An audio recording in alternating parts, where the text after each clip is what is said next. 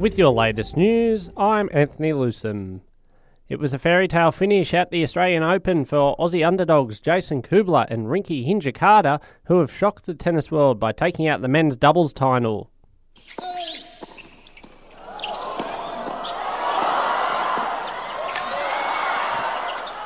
Oh no, what a point!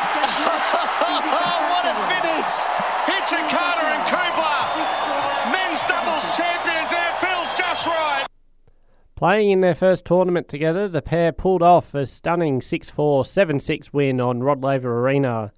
Earlier in the women's singles final, Aryna Sabalenka edged out Alina Rybakina in three sets to claim her first Grand Slam title. A Palmerston man has been arrested and charged with multiple sexual offences against children. ACT police say earlier this month a mother and her two daughters provided statements to the police alleging the man, who was known to the family through a religious group, conducted sexual assault activities against her daughters. He faces one count of act of indecency with a young person under 10 years of age, four counts of acts of indecency with a young person under 16 years, and two counts of assault.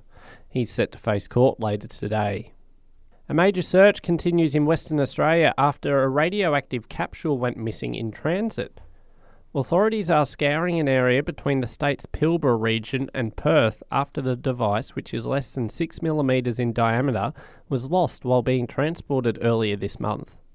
The state's Chief Health Officer Andy Robertson says it poses a significant health risk as it throws off the equivalent radiation of receiving 10 x rays an hour.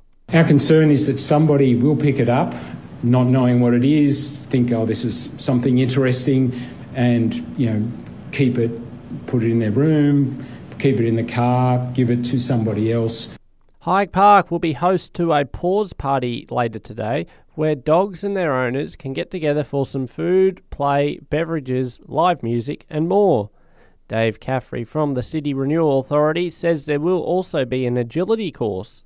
Really is a way of getting people to meet each other through their dogs, but it's also a fun a fun activity for uh, all pets actually. And we thought we'd invite the cats this time as well. The paws party is set to kick off at 11am. Jigsaw puzzle trivia, raffles, a kids zone, and a pop up puzzle store are among some of the things that will be available today at the Canberra Baptist Church at Currie Crescent. It is all in celebration of International Jigsaw Puzzle Day today. Activities kick off from midday. And we're about to see more homegrown talent on our screens. The federal government is expected to force streaming giants like Netflix, Disney, Amazon Prime to spend 20% of their revenue on local content. The move would potentially inject almost half a billion dollars into the Aussie film and TV industry, generating up to 10,000 jobs. And that's the latest in the news. We'll have another update for you right here around lunchtime.